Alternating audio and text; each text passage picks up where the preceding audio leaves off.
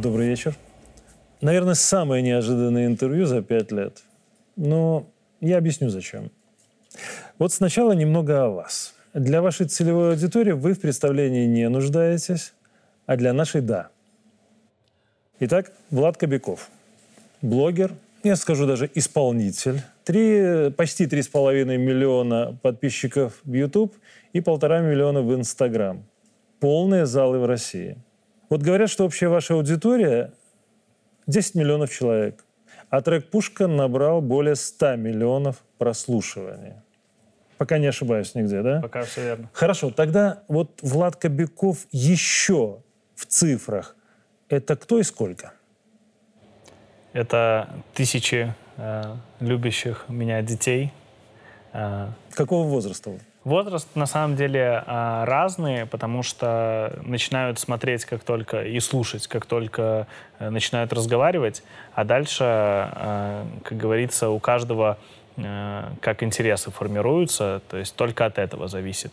Но на самом деле э, разноплановая аудитория, и вот даже когда подходят ребята фотографироваться, я вот прилетел сейчас из Сочи, э, гуляешь по набережной, подходят и пятилетние дети, и 18-летние парни и девушки, которые там либо поглядывают до сих пор, либо там пару лет назад еще смотрели. То есть выросли на вас, уже так можно сказать? Была история, когда я зашел в Минске здесь, э, в торговый центр Экспобел, и там девочка подходит ко мне и говорит, Влад, у меня нету телефона, можно я вас просто обниму? Она обнимает меня, ей лет 18. И она говорит, что я выросла на ваших видео.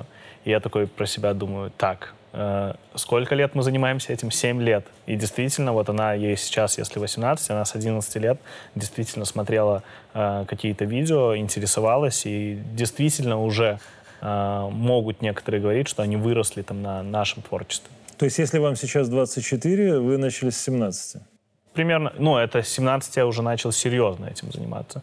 А так, естественно, это с школьных лет, это конкурсы, агитбригады. Э, я учился в гимназии в Минске в 14 и э, каждый конкурс городской, республиканский, это было все про меня, это было мое участие, и мы везде с моим педагогом-организатором выигрывали, и даже там где-то в классе седьмом, когда я учился, мы выиграли на тот момент очень большой конкурс, это лидер года был республиканский. Я помню, это полгода непрерывной подготовки, начиная с районного этапа, заканчивая республиканским. Поэтому уже тогда тянуло к сцене, к публичности. И, наверное, вот тогда зародился Кобяков, который есть сейчас. А дальше это просто развивалось, и в 17 уже, э, попав там в команду единомышленников, мы начали этим более серьезно заниматься. Ну вот, Влад, смотрите, природа, она сама по себе циклична. В 60-х девочки сходили с ума по Магомаеву. В 80-х, я прекрасно это уже сам помню, по Юрию Шатунову. Да, потом по Диме Маликову, потом там по Иванушкам и так далее. Да? Сегодня же вся молодежь, она сидит в ТикТоке. И вот сила этого медийного влияния выросла в разы. Просто, просто пушка, малышка, безделушка, любимая игрушка. Ты просто, просто пушка, а я попал в ловушку. С малышкой, безделушкой, срываем мне катушку. Ты просто, просто пушка. Вот для начала, по-вашему, в чем секрет Влада Кобякова? Я думаю, что это максимальная искренность э, перед аудиторией. Э, моя аудитория знает абсолютно э, все, чем я живу, максимально стараюсь быть открытым, когда мы приезжаем в разные города. И бывает такое, что нету сил, но подходит человек сфотографироваться, и ты все равно фотографируешься, общаешься, и даже фотосессии после концерта. То есть не отказываетесь? Нет.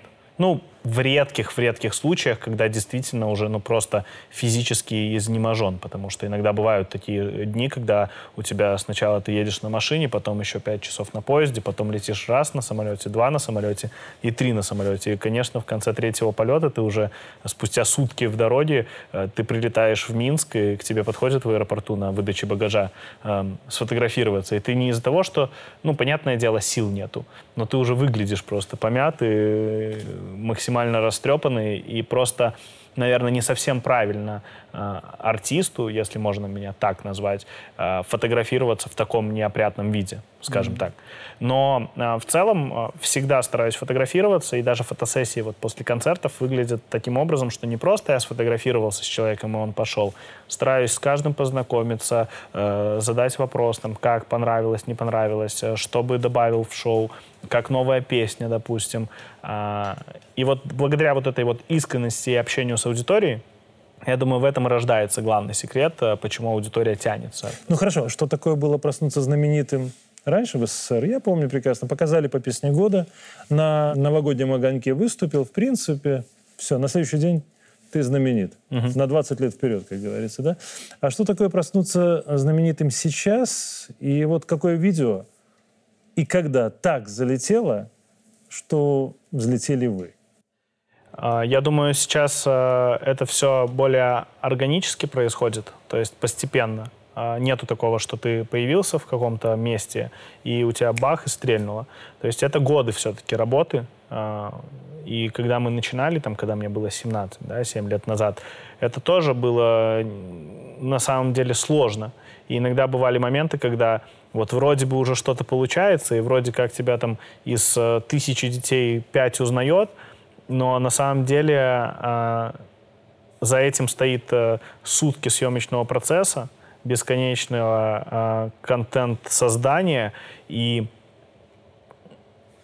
наверное, многие не догадывались даже тогда, как это сложно было э, делать, э, когда бюджета нет, когда э, ты едешь на съемку условно на троллейбусе, потому что на такси, естественно, денег нет, а свою машину купить э, тогда вообще об этом речи не шло.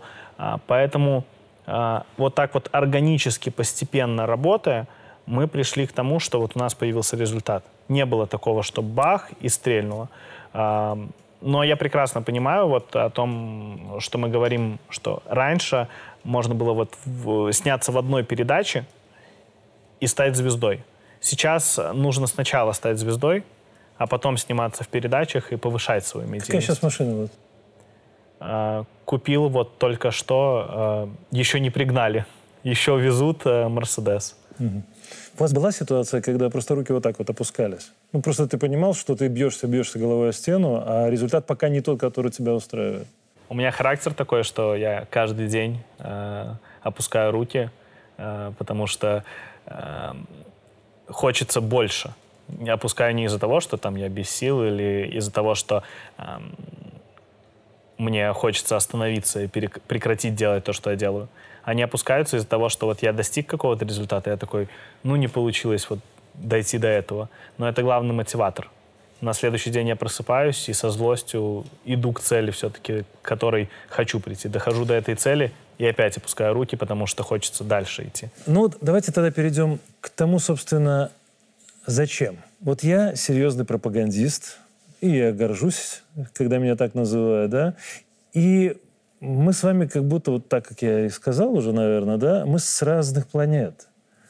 Вы с легкостью устраиваете пранки в детских подгузниках, это смотрят, и просмотры зашкаливают. Но девочки и мальчики, которые буквально носят вас на руках, им ведь принимать решения через 10, через 20 лет о будущем нашей страны, где мне жить, надеюсь, вам жить. И очень важно понять, что у них в головах. Я, наверное, вот этот разговор для того и нужен, чтобы попытаться хотя бы немножко этого коснуться. Вот если раньше нужно было походить там в библиотеку, я же помню, огромный объем литературы, проанализировать, сделать выписки, да, сегодня в Инстаграме, вы лучше меня это знаете, рилсы там длительностью больше 10 секунд, наверное, уже с трудом заходит. Ну, 15 это уже плохо, 7 это, говорят, нормально, да, пока. Влад, вот какие инструменты используете лично вы и какие тенденции в доведении нужной информации вот для этой аудитории будут востребованы. Что нам взять к телевидению на вооружение? Ну, правда, научите динозавров. Я думал, что э, не буду вспоминать э, мои истории с подгузниками и видео, э, но это тоже э, своего рода ну, развлекательный контент. Э, и очень плохо, когда, э, там, неважно, актер, блогер, э, либо любой другой человек, который работает в этой сфере, отказывается от таких так называемых экспериментов, потому что ну, надо быть как-то самое ироничным, что ли, и максимально к этому относиться как к процессу творческому и понимать, что когда это посмотрят, кто-то посмеется, кто-то скажет, вот рука-лицо, но тем не менее ты какие-то эмоции у человека вызовешь. А, и вот здесь как раз-таки про эмоции, а, почему а, раньше было модно снимать супер длинные ролики, в итоге мы пришли там к коротким роликам, когда появился непосредственно ТикТок, потом появился в Инстаграме Reels, и сейчас в Ютубе появились Shorts. Mm-hmm. И мы видим, что все площадки как раз-таки направляют э, к коротким видео, потому что в основном э, конкретно интернет-площадки такого рода это история про быстрое времяпрепровождение. Э, ты едешь в машине, ты открыл, э, вот я ехал в, на передачу сейчас 20 минут в машине. Естественно, я не буду смотреть 40-минутное видео, не буду его делить, ну, да. а мне проще зайти и вот полистать там ну, по 15 секунд действительно вот эти вот ролики. И вот эмоции, э, которые я получаю от этих роликов, их гораздо больше, чем я бы получил от одного видео там, на 40 Длинную. минут. Да. То есть два основных правила – короткое и эмоциональное. Естественно. Что еще? И причем важно а, вот это вот, а, почему сокращение идет. Потому что человек, если в первых там несколько секунд не получил вот эту вот эмоцию, соответственно, он перелистнет это видео дальше и не досмотрит, не поймет суть этого видео, для чего оно делалось. А, поэтому они и сокращаются до там 3-7 секунд, чтобы вот он первые секунды получил эмоцию, э, в остальные 6 ему объяснили, почему он получил эту эмоцию. Что еще? Я думаю, здесь э, история больше не про творчество, а про какую-то реальную жизнь. То есть людям хочется смотреть... Э, мы уже пережили тот момент, когда всем было интересно смотреть, как все круто живут, и ну, да. э, посмотрите, как у меня все хорошо. То есть э, люди э, начали вот таких вот блогеров, которые показывают выпендреж, так сказать, э, наоборот, отдаляться от них и переставать смотреть, потому что э, обычному человеку, который живет обычной жизнью, ходит на обычную работу, обычную, в смысле, не блогер он и не воспринимает человека как коллегу своего, для него очень трудно понять вот это вот. Меня всегда папа мой критикует за это, когда там э, говорит, вот там есть такие исполнители, которые вот они вообще там могут в тапочках выйти, как говорится, и по улице пойти гулять. А ты вот там э, волосы причесываешь перед этим. Он тоже считает это, э, что я выпендриваюсь, но это немного про другое. Но тем не менее он говорит э, важную вещь, что нужно меньше выпендриваться, а показывать больше себя реального. И опять mm-hmm. же, от этого аудитория еще больше тебя любит, потому что ты близок с аудиторией. Я считаю, это правильно. Ну, мы такие же люди, и правильно мне... Вот э, я часто запоминаю людей, которые подходят. иногда бывают такие прям яркие люди, которые вот прям... Ты его встретил где-нибудь, вот в том же Сочи, год назад. Спустя год приезжаешь, и ты его просто на набережной встречаешь, он такой, о, Влад, привет, там с сыном идет, и ты его помнишь, потому что он подошел, и тогда сказал год назад, что можно сфотографироваться. Мы сфотографировались, и он мне пожал руку и сказал, респект тебе за это, потому что ты такой же обычный человек, как и мы. А, да, мой сын тебя смотрит, но а, ты не повел себя как звезда. Ты такой, да, конечно, давайте, без проблем тоже отдыхаем, и сфотографировался. То есть нужно быть ближе к людям в этих коротких видео. Ну вот смотрите, ведь никто не думал, что китайская соцсеть сможет феерически подвинуть мастодонтов. Facebook, и Инстаграм, да? Одноклассники, правда, говорят, сейчас вместе с ВКонтакте они растут, да, по аудитории, ну, за счет российского сегмента. Но все-таки, вот Инстаграм выпускает сейчас аналог Твиттера, да, выпустил. А вот на какую соцсеть сегодня делает ставку ну, подавляющее большинство блогеров? И смотрят ли они заранее в перспективу? Если да, то на что? Я думаю, сейчас э, такое количество соцсетей уже образовалось, что блогеры, э, в принципе, очень сильно распыляются и находятся везде. Но для блогера это и правильно, находиться везде, то есть не концентрироваться на какой-то одной соцсети, если ты там не, э, в принципе, не имел одну соцсеть, а потом решил спустя пять лет зарегистрировать еще себе пять аккаунтов в разных А вот соцсетях. изменение возрастной аудитории, это тоже с этим связано? То есть вас в одной сети смотрит одни, одна возрастная аудитория, в другой другая? Я думаю, да. Э, Потому что, к примеру, э, мой YouTube-канал смотрят там дети. А в Инстаграме э, это и дети, и взрослые. Э, Телеграм э, как раз-таки больше взрослая аудитория. Мы по статистике видим, что там больше подростков, больше взрослых людей. Это, опять же, баланс, который важно сохранять. Что касается вот этого вот инстаграмного твиттера, который сейчас они создали, э, Threads, или как это он называется, э, я зашел вчера туда, листал ленту, и был чей-то пост о том, что я не думал, что за такой короткий промежуток времени все забудут, что такое Threads, и перестанут туда заходить. То есть, э, по факту, это было э, 4 дня какого-то хайпа, и все. И Ну, просто зайти посмотреть и больше не возвращаться. не понимаю, как сейчас современным соцсетям на конкурировать уже с огромными соцсетями, потому что люди привыкли, э, люди сидят там, и создав вот эту вот новую соцсеть, люди зашли, зарегистрировались, посмотрели, как это работает, но не поймали, не поймали такого кайфа, как от э, времяпрепровождения в других соцсетях. То есть ТикТок сейчас ушли. номер один? Ну, в России сейчас ТикТок нельзя выкладывать видео. Поэтому не могу сказать, что в России это э, номер один. В России это лайки, аналог, но там совсем супер маленькая детская аудитория сидит. Там все в игровом стиле сделано, и взрослая аудитория там особо не пользуется популярностью. Я думаю, скорее это пока что YouTube. Постепенно все переходят на ВК, но м, что касается ВК, обожаю эту соцсеть, мы дружим, сотрудничаем, но э, много чего еще нужно доработать. А в Рутюбе насколько перспективы, на ваш взгляд? Честно, Оптимистичны? я там не зарегистрирован, честно, но постоянно приходит э, предложение попробовать поснимать туда и попробовать перенести контент.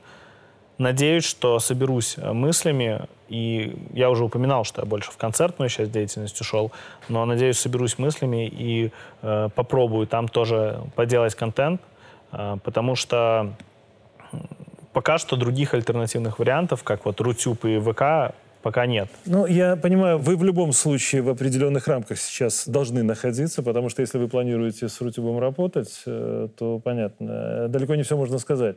Я как информационщик скажу, дай бог, если они раскрутятся, потому что нам крайне не хватает именно нормальной русскоязычной видеоплатформы, аналога YouTube, а лучше всего заменителя, где ты просто будешь застрахован от того, что тебя в какой-то момент грохнут без объяснения причин. Вот. Я понимаю, популярность коротких видео, она объяснима, да? Мы поговорили. Человеческий мозг, он отрабатывает э, визуальный контент максимально быстро, да? Быстрее, чем текстовый, естественно, там несколько сотен раз, да? Но почему, по-вашему, стали так популярны короткие видео с нашим президентом? Ну, это факт. Помни, для меня Беларусь, мама Это наши города, мой народ любимый, это Беларусь моя. И они набирают миллионы просмотров. Почему? Я, на самом деле, когда захожу постоянно в YouTube, Shorts, э, у меня постоянно э, очень много вылетает, и я понимаю, о чем э, идет речь. Я думаю, здесь история про то, что он э, отлично относится к юмору и м, понимает э, э, тренды, что ли. Он как блогер. Э, То есть один раз залетело, он на следующий день выходит и еще одну шутку добивает это. И я думаю, в этом секрет. Я сегодня как раз вот открыл, и там, э, по-моему, 10 июля было, да, первый раз Александр Григорьевич стал президентом. Э, Да, Вот. 94 года. Я вот сегодня открыл, и как раз вот у меня это видео появилось, и там его назвали народным президентом. И вот я думаю, именно в этом и секрет, потому что это, опять же, быть ближе к народу у блогера, точно так есть же быть искренним. Быть искренним, пошутил, кто-то не понял. э, иногда тоже бывает, ты где-то что-то, особенно в прямом эфире, если что-то ведешь, ты можешь что-то сказать, не подумав. Это вырежут, и это станет э, разлетаться. А, и это абсолютно нормально. А, плюс э, э, эти же тиктоки и короткие видео, они подрезаются. И какую-то фразу можно из контекста достать, э, э, туда внедрить другое еще видео, и получится отличный Полностью мем. изменение смысла. Да, поэтому Ну да. э, здесь история про э, самоиронию, и это очень круто, что это работает и становится популярным. В том числе и на вашу аудиторию, на молодую аудиторию.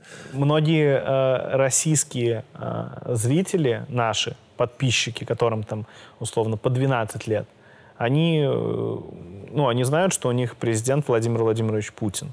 Но они знают, что я из Беларуси. Но многие вот дети, детское поколение, они даже не знают, кто президент в Беларуси. А благодаря вот таким вот э, видео как раз-таки они э, и узнают. И причем э, в этом рождается э, позитивное мнение. Потому что э, ребенку э, ты не расскажешь, как на, почему дети, вот многие не любят э, урок истории. Потому что это вот теория, это вот читают э, книгу, э, и ребенку трудно это воспринимать. И мы делали сейчас даже проекты на образовательную тему совместно с ГИБДД Московской области. Правильно начальник ГАИ сказал Московской области, такой Кузнецов Виктор Владимирович, он очень-очень-очень сильно беспокоится о профилактике детского травматизма на дорогах. И он правильно сказал, что если я, инспектор, приду, генерал, э, в кабинет, и детям начнут там про то, что фликеры надо надевать и так далее, э, рассказывать, меня никто не будет воспринимать. Потому что я пришел им почитать теорию. А если ты придешь, блогер, к ним в кабинет и скажешь, ребят, есть фликеры, а тут еще с моим изображением давайте носить фликеры. Естественно, э, все дети захотят на- взять этот фликер, надеть его и, и ходить действительно с этим Очень фликером. просто и очень э, Да. очевидно. Поэтому рождение вот этого вот э, благоприятного отношения э, к человеку, которого э, мы видим там на экране, лично и так далее, это очень важно. И вот в этом плане, э, благодаря вот таким вот коротким видео, э, нашего президента узнают там дети в России и начинают, естественно, относиться очень хорошо. Ну, смотрите, у нашего президента у него всегда органические охваты. Пиарчики здесь точно не нужны, он сам себе э, пиарщик, и причем великолепный. Но я не буду отрицать и того, что в целом белорусской идеологии, я работал там достаточно много лет, и в самой Беларуси нужны пиарщики. Чего далеко ходить? Вот белорусский флаг. Что бы вы сделали, чтобы распиарить в соцсетях? Я да? думаю, здесь И придать ему такой абсолютно позитивный да, имидж, для того, чтобы ни у кого даже не возникало сомнения. Без пафоса, без такого, знаете, нагнетания, надрыва. Нет, просто чтобы, это было естественно. И, естественно, вот это для этой аудитории, которую сейчас нужно, ну, по сути, взращивать, давайте говорить прямо. Я думаю, здесь как раз-таки история про нативность. Вот э, о чем мы и говорим, что я могу зайти в кабинет э, к детям и сказать, что, ребят, у меня вышли фликеры с моим изображением, давайте носить, ну, и делать себя безопасней, и еще и вот подарок от меня получите. Здесь такая же история должна быть, потому что э, когда это происходит не органически, а происходит потому что надо, это, наоборот, у людей Вызывает отторжение. ну, почему надо? Ну, мы сами хотим решить. А когда это органически появляется в соцсетях, посмотреть э, э, можно много примеров, как э, проходят концерты у того же шамана э, в России. Э, У него люди действительно это делают органически, у него э, флаг внедрен в его мерч, причем очень аккуратно, не так, что там на всю грудь у него флаг, а где-то вот у него там э, какой-то песне посвящена футболка, и, к примеру, здесь вот флаг. А, такая же история в соцсетях. Как бы я лично сделал это, э, я бы э, внедрял э, это через красоту страны, чтобы была ассоциация, ассоциативная. То есть просто показать флаг. Ну да, флаг. И что? У каждой страны есть флаг.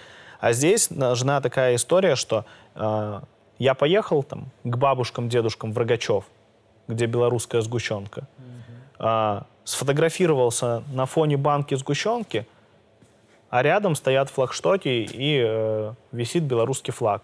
Я пишу о том, что в Беларуси делают самую вкусную сгущенку, которую э, я видел на прилавках магазина, начиная от Смоленска и заканчивая Владивостоком. Везде белорусская рогачевская сгущенка. И вот через такие ассоциации людям э, напоминать и давать понять, что это Беларусь. А, потом где-то проехался на Белазе, условно. У меня была идея э, снять ролик, э, ролики именно внутри страны, потому что у нас много э, очень активностей, которые можно провести. Это и Белазы, это и соляные шахты, э, это та же сгущенка, приехать там и как раз-таки я э, очень тесно связан с едой, по первому образованию повар. И приехать и, не знаю, там, придумать свой собственный вкус сгущенки и снять про это. То есть должна быть такая вот ассоциативная какая-то история э, про страну, внедряя туда э, госсимволику. И тогда люди будут воспринимать, э, они будут видеть э, где-то флажок э, э, в соцсетях, и они будут понимать, что это, о, это белорусский флаг, потому что мы его видели ассоциативно. Вот, если, если вот появилось желание такое, снять ролики да, на такую тему, не надо себе отказывать. Это не политический заказ, ну просто да, действительно, когда хочешь, а тем более знаешь, как это сделать красиво, надо попробовать. Последний ваш пост э, в Инстаграм с Октябрьской площади на фоне Дворца Республики, на фоне государственной символики, да? Вы поздравляете в нем страну с Днем независимости. И там действительно, вот что меня зацепило, там в комментах очень много, подавляющее большинство обоюдных поздравлений, и причем с белорусской символикой, да. Вот правда, у меня такое ощущение возникло, что это совершенно иная аудитория, чем та, которая была в 20-м. Можно ли сказать, что это уже те люди, которым Запад еще не успел промыть мозг? Я думаю, здесь конкретно идет вопрос про э, то, что правильно э, начала доноситься информация более простым языком для детей, и поэтому они понимают, почему нужно э, быть патриотом, почему нужно э, поддерживать э, свою страну и гордиться тем, что они белорусы. То есть я в тексте там написал э, очень много. Э, я когда ехал, писал этот текст, э, я как раз прилетел в этот день э, с гастролей. Я начал просто, опять же, ассоциативно, э, я задал себе вопрос, почему я люблю нашу страну? И я понимаю, что я где-то в другом мире, где-то в другой стране, в другом городе, иду, вижу надпись «белорусские продукты», и я понимаю, что я горжусь этим, что именно белорусские продукты, и что мне мои друзья из России говорят о том, что мы любим белорусский сыр, мы любим белорусскую сгущенку, белорусские колбасы. Я сейчас э, ездил к моему хорошему товарищу э, в Подмосковье, он работает на руководящей должности там в правительстве, и Первое, о чем он меня попросил, я у него взял машину съездить из Москвы в Минск, из Минска в Москву. Очень необходимо было именно на машине. И э, он мне говорит, э, привези мне колбасы белорусской. Какую хоть везли? А, молоденческого мясокомбината. Ну, Очень круто, Комбинат будет должен, конечно, за а. рекламу. Мне всегда заказывают либо брауншвейскую, либо раубическую. Вот это вот. Очень круто, что Молодечно начали делать вот а, с, итальянские колбаски с плесенью, начали делать а, прошута. То есть технологии показу, нам показывают то, что это возможно делать в родной стране. Но это реально вкусняшки, это правда. Что касается комментариев и так далее, я тоже читал и был прям восхищен, что э, люди так реагируют и то, что поздравляют друг друга. Э, я считаю, это просто нормально. Э, это государственный праздник. Это искренние поздравления.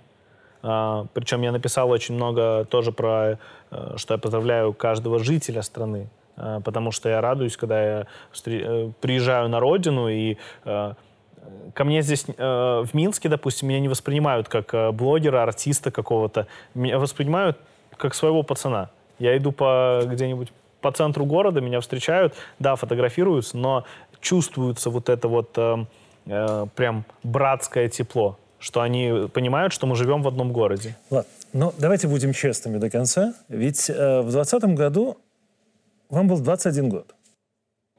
Получается так. Да? Ну, в августе 20-го вам еще был 21 год. Да. И понятно, что вас тоже э, захватывали эмоции.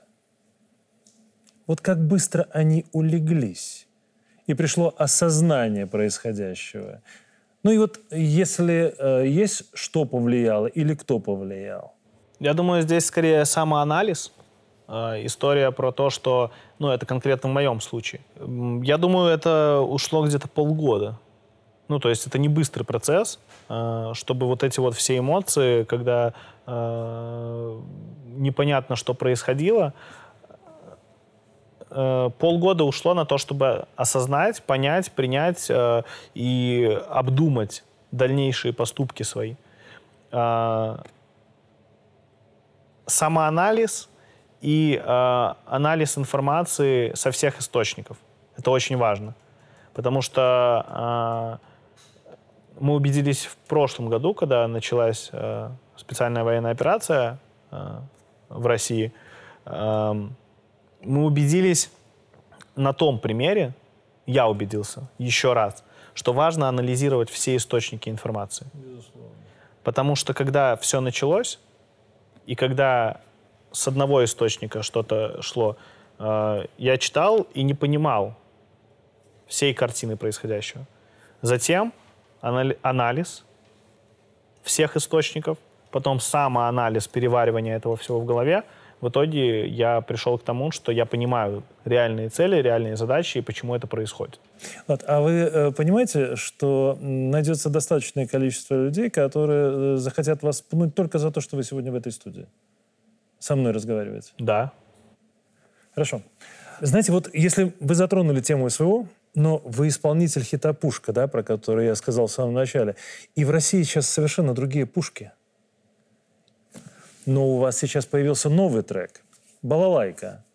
Причем вот его даже оформление, да, оно с- так, в самом аутентичном русском стиле. Кстати, нейросеть рисовала. А, Тем более. Ну, мы сейчас как раз к этому Да. подойдем. Но вот в этот момент, да, вы не боитесь, что во время тотальной попытки отмены всего русского и отмены русских в принципе как нации, вы выпускаете такой трек, вот с такой обложкой. Для кого-то это покажется крайне провокационным, да, а для кого-то категорически патриотичным. Вот что вы преследовали, какие мысли? А, Я думаю, здесь история, опять же, ну и вернемся к 2020 году и к самоанализу. То есть э, в 2020 году тоже пытались э, белорусов везде, э, как говорится, не знаю, очень плохое, неприятное слово «истребить». Но действительно другие страны пытались нас максимально оттеснуть, не пускали никуда и так далее. И тогда, проанализировав всю ситуацию и приняв главные решения для себя, что нет, я все-таки белорус, я э, больше таких ошибок не допущу. Вы уверены, что вас не поймают больше на этом? На технологию, на эмоцию, на, мягко говоря, очень грамотную. Э, Здесь важно э, с самого детства воспитывать это все и не упускать как раз-таки вот аудиторию мою и дальше им рассказывать про то, как важно. Я все-таки три года прошло, и у меня сформировалась уже э, конкретная позиция, у меня сформировалось э, понимание, чего я хочу и как я хочу делать, и э, сформировалось как раз-таки понимание, что я белорус, и э, не стоит поддаваться провокации. Ну а по поводу балалайки? балалайки, да. да. А, такая же история. Ну, все сейчас против русских, а я точно так же люблю Россию. Вот, вот сразу поправлю, да? Да. А, знаете, э, поправлю, может быть, воспользуюсь тем, что я действительно динозавр и пропагандист, да? Не все против э, русских, да? Мы просто думаем, все, говоря про Запад, Да. и про этих там, ну, мягко говоря, до а, там 800 миллионов человек, но ведь остальное человечество Да, я в пол- одном только шоссе 3,5 миллиарда человек на секундочку, да? Поэтому это, это просто маленькая коррекция, чтобы мы не посыпали голову пеплом. Да, Не все а- хотят отменить русских. Но, тем не менее, а, здесь история как раз-таки про то, что я э, люблю Россию точно так же, как и Беларусь, потому что дружественная страна. А, Там я работаю, выступаю, э, катаюсь с гастролями. Здесь я обожаю приезжать в Минск и отдыхать э, от своей повседневной рабочей гастрольной жизни. И поэтому э, здесь и песня рождается «Балалайка», Да, я на концертах говорю, что это песня про настоящий русский музыкальный инструмент. И все люди танцуют, веселятся и так далее. Поэтому э, бояться чего? Бояться э, того, что про меня кто-то скажет там где-то плохо? Ну, пускай говорят, как говорится. Э, такая же история у меня в прошлом году была с Крымом. Когда я поехал давать свои концерты, и, естественно, сразу же начали поливать меня, что я, как это так, посмел поехать в Крым. И я говорю, а в чем проблема? Ну, это территория России. Это моя аудитория, которая хочет, чтобы я приехал и дал концерт. Я не понимаю артистов, которые там, не знаю, за что они переживают, когда они не едут туда с концертами. Там очень мало концертов проходит. Но, тем не менее, в шести городах Крыма у меня прошли концерты, они прошли просто с аншлагами, и аудитория была благодарнейшая просто за то, что я приехал. Поэтому здесь история, опять же, про формирование. Вот мне в 24 я понял, чего я хочу, и я понял конкретно свою э, позицию, что ли, ну, если это можно так сказать, такими громкими словами, да. Ладно, ну раз уже про концерты, да, ну вас в Минске ведь тоже ждут. Я же вижу это по комментариям. Очень ждут. И постоянно пишут об этом. И мне кажется, уже аудитория белорусская обижается даже то, что э, я до сих пор не дал минский концерт, но вот у нас год этот гастрольный тур э, длится по России. И мы, э, мы хотим просто приехать, если уже в Минск, то и, конечно же, всю Беларусь покрыть, чтобы э, люди из Витебска не ехали э, в Минск на концерт. То есть ну, а нас... вообще, ну, Минск-арена будет? Минск-арена? Да. Соберется?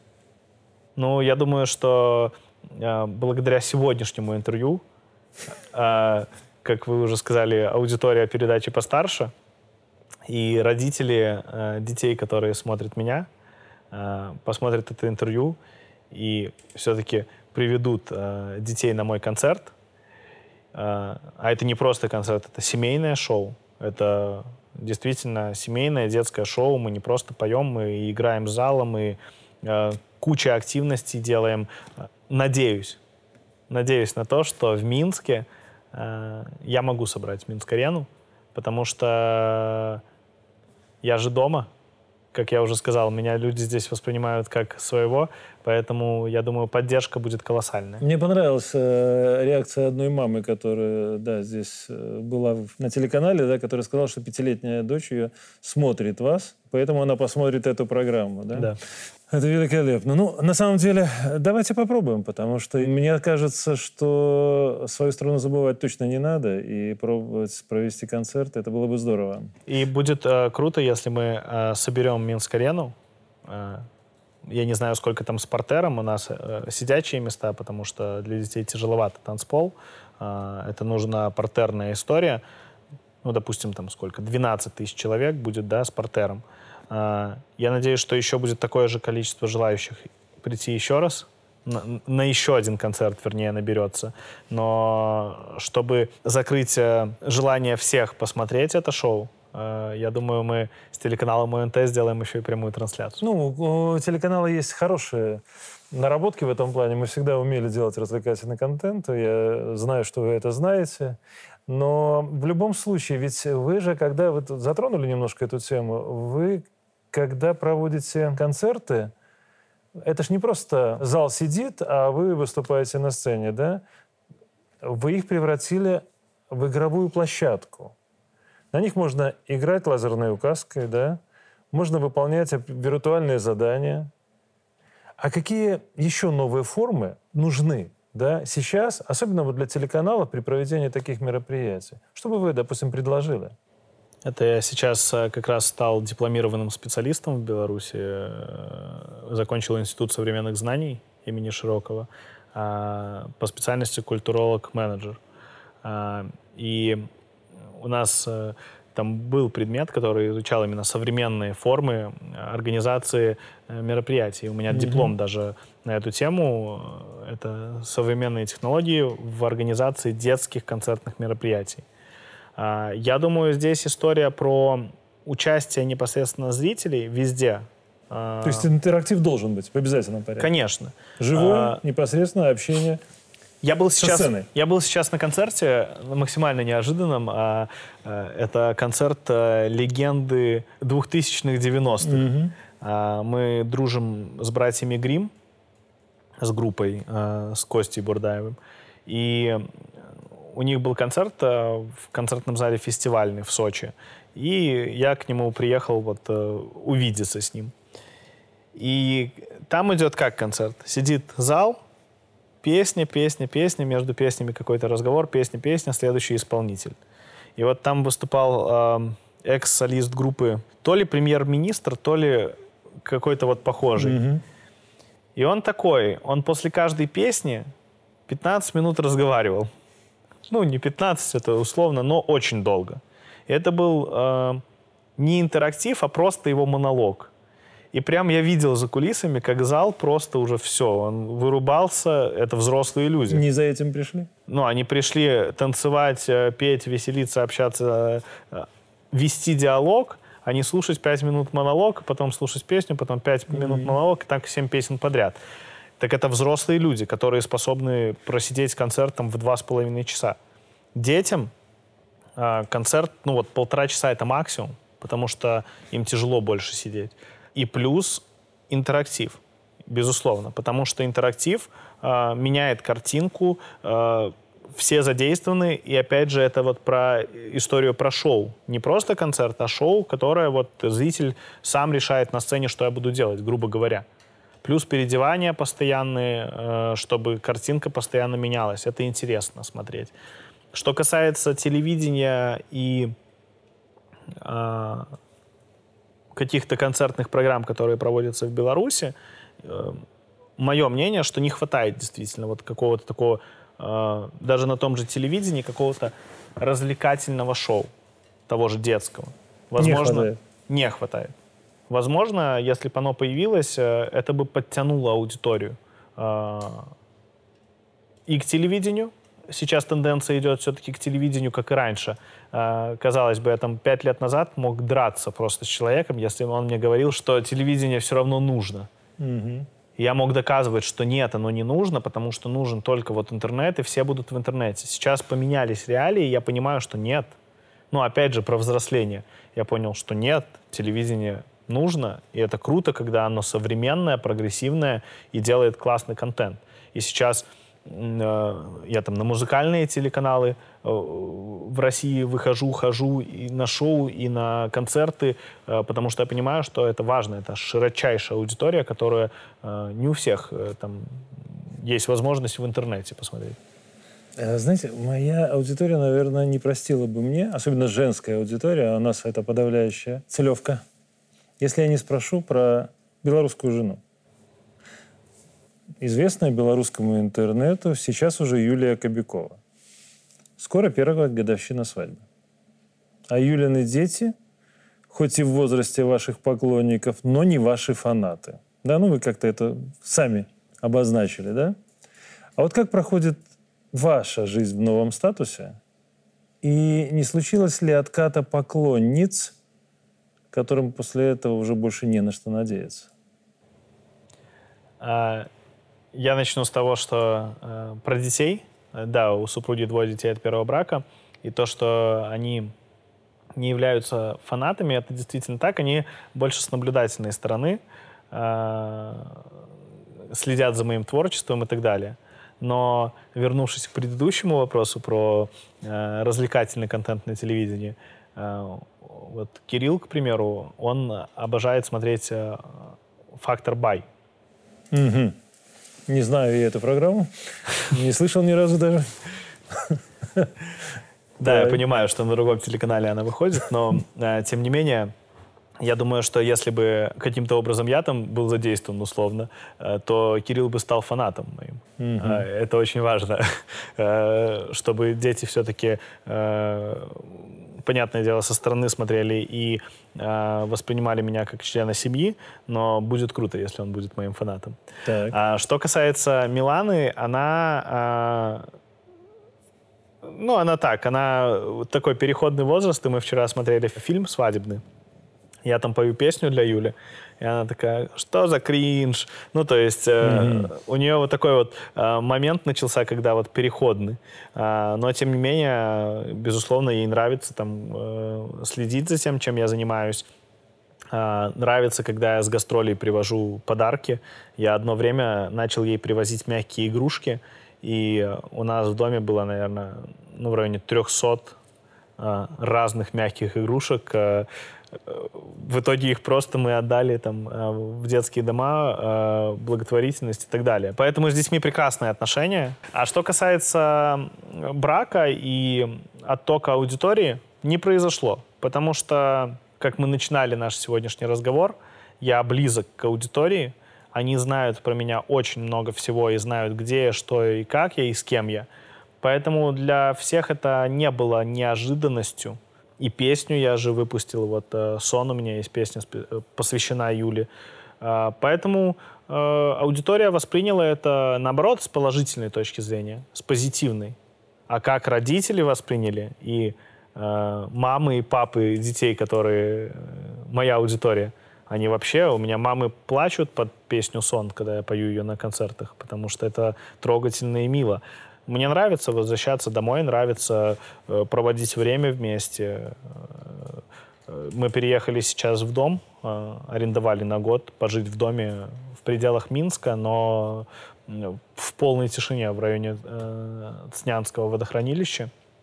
И э, когда мы переехали, мне многие знакомые сказали, да, вы там в бассейне в этом никогда не поплаваете, будете плавать раз в месяц, а барбекю будете жарить раз в два месяца, потому что вам будет лень. А я приезжаю с гастролей, и мы... э, Юля супер банщица, она обожает баню, я люблю баню. Мы идем в баню, мы купаемся в бассейне, выходим, я люблю готовить, на этом барбекю готовим э, разные ужины. И мы находим вот времяпрепровождение совместное, и это очень круто. Вот я знаю, что вы по первой специальности действительно повар, да? Можно так сказать? Конечно. Но что из белорусского лучше всего получается или что любимое Я- в, изгото- в приготовлении? Я не просто повар, а повар четвертого разряда и повар детского питания четвертого Это серьезно, разряда. да? Я просто не очень... У меня в дипломе э, прям э, две специальности. То есть я не просто на повара четвертого разряда отучился, еще и на детского питания, потому что, Ну и что любите готовить? э, ну, безусловно, я не могу не упомянуть драники, О. потому что я ходил на какое-то шоу, и там принцип крокодила, когда команда э, один блогер, второй блогер и э, по три человека в каждой команде еще подписчики этого шоу. И там вот мне девочка пыталась объяснить шо- э, слово драники. В итоге до меня дошло а, информация, что это растет у бабушки на грядке, оно зеленого цвета, и иногда из этого это натирают и жарят. Я такой зеленого цвета, я лук. Ну почему? Я просто не понял, я вообще ну, отказался отвечать. И какое мое удивление было, когда она мне сказала, что это готовят из кабачков, натирают на терке и потом жарят. И я, и я такой, из кабачков. Я такой стою и говорю, подожди, говорю, драники? Она говорит, да, драники. Они специально, э, редакторы программы загадали слово драники, так как знают, что я белорус. Вот так. И я говорю, драники готовятся. Я прям у меня, можно нарезку найти. Это вот опять же про короткие видео. Это нарезали, где я кричу, я белорус, драники готовят из картошки. И поэтому, а, Вот, а вы когда делаете драники, вы их делаете с хрустящей корочкой? да, золотистые Да, обязательно. золотистая хрустящая, Обязательно. самое вкусное. Это, э, Терпеть не могу, когда они мягкие. Когда делают неправильно, невкусно, Да. и неинтересно. Ну, а, плюс обожаю запекать много чего. А, и в частности, вот э, если опять же про картошку, ну, картошка это вообще моя любовь. Я и в фольге ее запекаю на э, в костре, и могу сделать в духовке фаршированную там ее с чем-нибудь там э, с мясом, и в горшочках обожаю запекать. Сейчас прям. скажу, что у нас да, политическая программа переросла э, в кухонную, да. Хотя политическая кухня тоже может быть. Ладно, к сожалению, время не резиновое, да. Я вынужден задать последний и нарушу, наверное, традицию, задам не философский вопрос. Вот скажите максимально откровенно, почему, имея возможность найти жену в другом, любом городе, в России, например, да, Это случилось в Беларуси. И жить вы решили в Беларуси. И с каждой из гастролей спешите в Минск, они релацировались, допустим, куда-нибудь в Подмосковье или в Москву, угу. учитывая то, что гастрольный график в первую очередь в России. Вот почему это произошло так, а не иначе? Все-таки паспорт у меня белорусский. И живу я здесь, работаю и здесь, и там. Поэтому дальше э, только больше, и надеюсь, что так будет всегда. Мне будет хотеться возвращаться сюда и быть слишком громкие заявления сегодня делаю, как блогер, да, скажут потом это. Найдутся сто процентов, вы уже сказали, что куча хейтеров, которые меня камни полетят, э, но тем не менее быть патриотом это важно. Это отличная концовка. Вот. Спасибо. Спасибо. Спасибо за этот разговор.